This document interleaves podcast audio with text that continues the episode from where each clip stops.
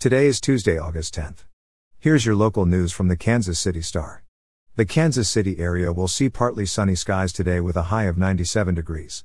The entire Kansas City metro will be under a heat advisory until late into the workweek. Here's today's top story. Kansas Republican Senator Jerry Moran said Monday he will vote against a $1 trillion infrastructure package he earlier helped to negotiate as a bipartisan agreement. The Senate is expected to pass the measure Tuesday with a cross party coalition that may include Missouri Republican Senator Roy Blunt, who is retiring. Blunt is likely the only Kansas City area senator who may vote yes. Moran's vote, while not needed to advance the measure, had been closely watched because he was among a group of 11 GOP senators who helped negotiate an agreement that ultimately became the legislation the Senate will vote on. The measure would mark one of the largest infrastructure investments in modern times. If passed by the Senate, as expected, the bill will head to the House, where it faces conservative concerns over its size and progressive frustration that it doesn't go far enough.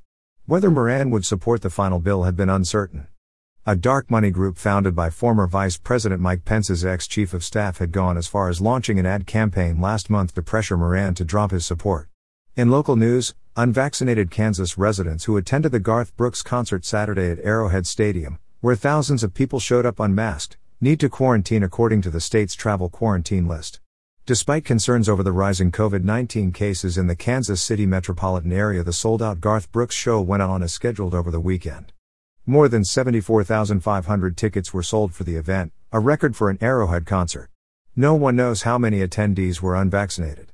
Kansas residents who went to the concert and are not fully vaccinated will have to quarantine for seven days with a negative test result or 10 days without testing after the event if they go to their state, according to the Kansas Department of Health and Environment's travel quarantine list.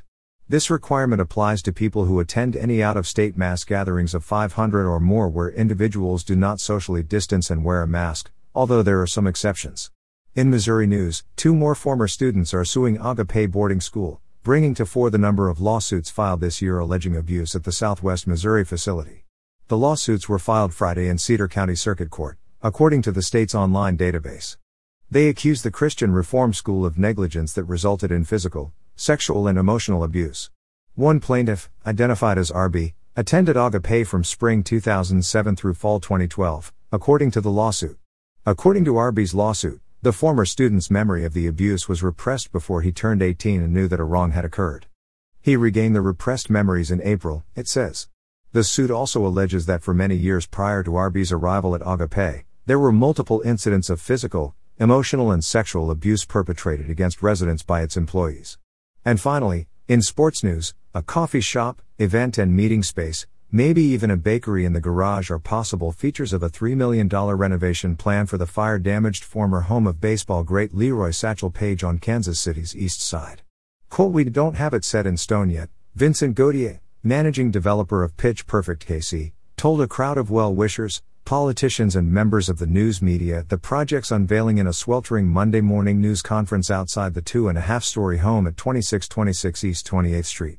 The final project will celebrate Paige's legacy as a ball player in the Negro Leagues who became world famous striking out white major leaguers during his many barnstorming tours before the color barrier was broken and black athletes were allowed into the major leagues. By the time he got into the majors, his career was winding down, although his fame never waned. Back in the 1950s, when many public accommodations were still segregated, some of black America's greatest athletes and musicians would gather to relax at the five bedroom, 3,672 square foot house a half block east of Prospect Avenue. Paige himself would cook gumbo or one of his other specialties as Duke Ellington or Count Basie played piano, or members of the Harlem Globetrotters sunk into chairs on the wraparound front porch. You're listening to stories from the Kansas City Star. Find us at kansascity.com to read more about these stories and others.